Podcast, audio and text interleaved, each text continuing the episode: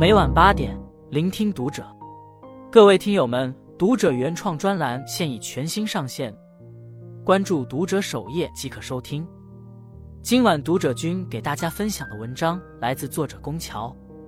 成年人痛苦的三大根源，深刻。哈佛的一位心理学家曾说：“人生大多数的痛苦都不是别人给你造成的，而是你跟自己过不去。”仔细想想，确实如此。声色犬马的生活里，我们看似在与世界周旋，实则是在与自己的内心相处。越是在意许多，越会备受折磨；越是能放下一切，反而越接近幸福。成年人痛苦的根源，往往来自这三处：一，把杯子装得太满。莎士比亚曾说：“欲望犹如炭火，必须使它冷却，否则那烈火会把心灵烧焦。”人的精力是有限的，欲望却是无限的。若任由欲望膨胀，终会被欲望反噬。唯有清醒克制，才能收获更多美好。一书作品《有有我心中的胡先生》，本是一个安分守己的人，靠着自己的努力，一路升职为银行部经理，年薪百万。不止工作体面，他的家庭也非常幸福，妻子温柔体贴，女儿可爱聪明，在外人看来，他简直是人生赢家。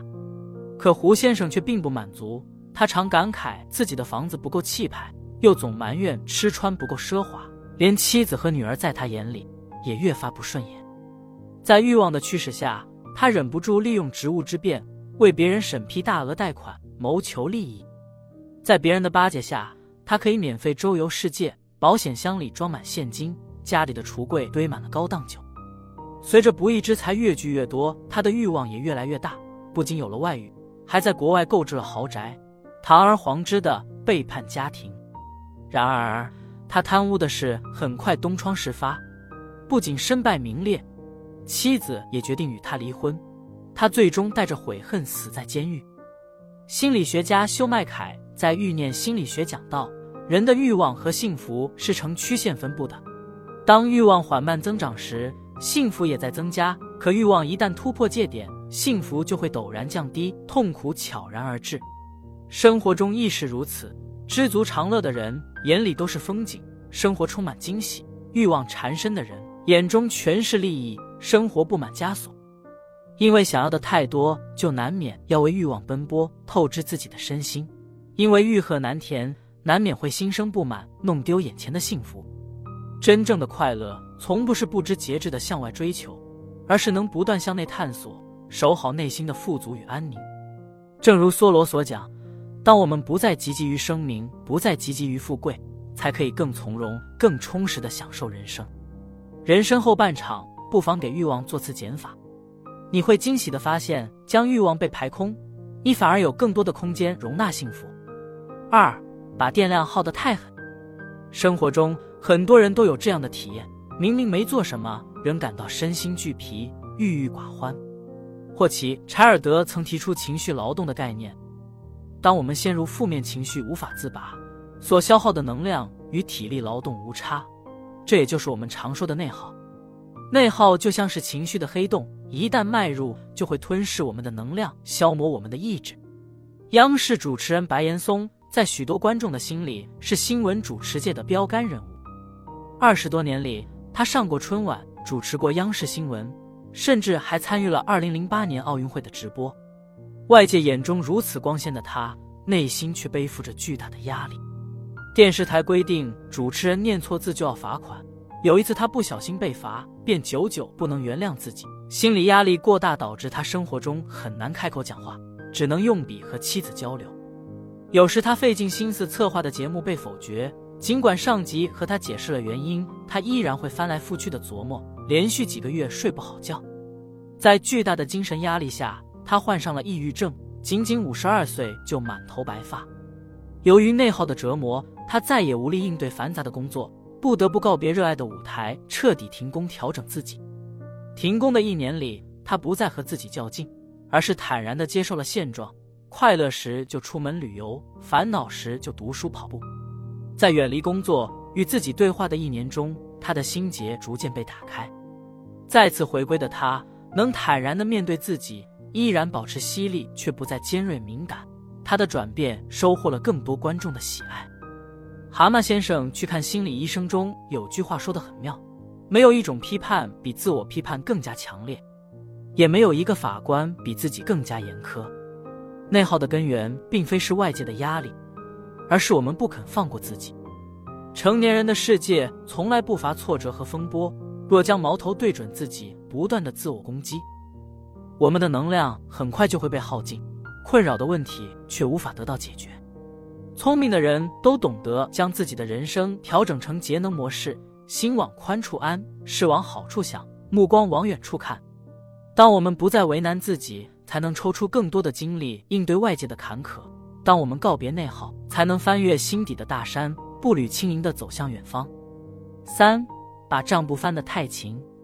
民国女作家苏雪玲年轻时非常崇拜鲁迅，曾给鲁迅写过许多信，表达崇拜之意。一九二八年，她受邀参加一个作家派对，一进门就看到了鲁迅的身影。当林语堂将他引荐给鲁迅时，苏雪玲激动不已。她冲到鲁迅面前，颤抖地伸出手，想和鲁迅打招呼。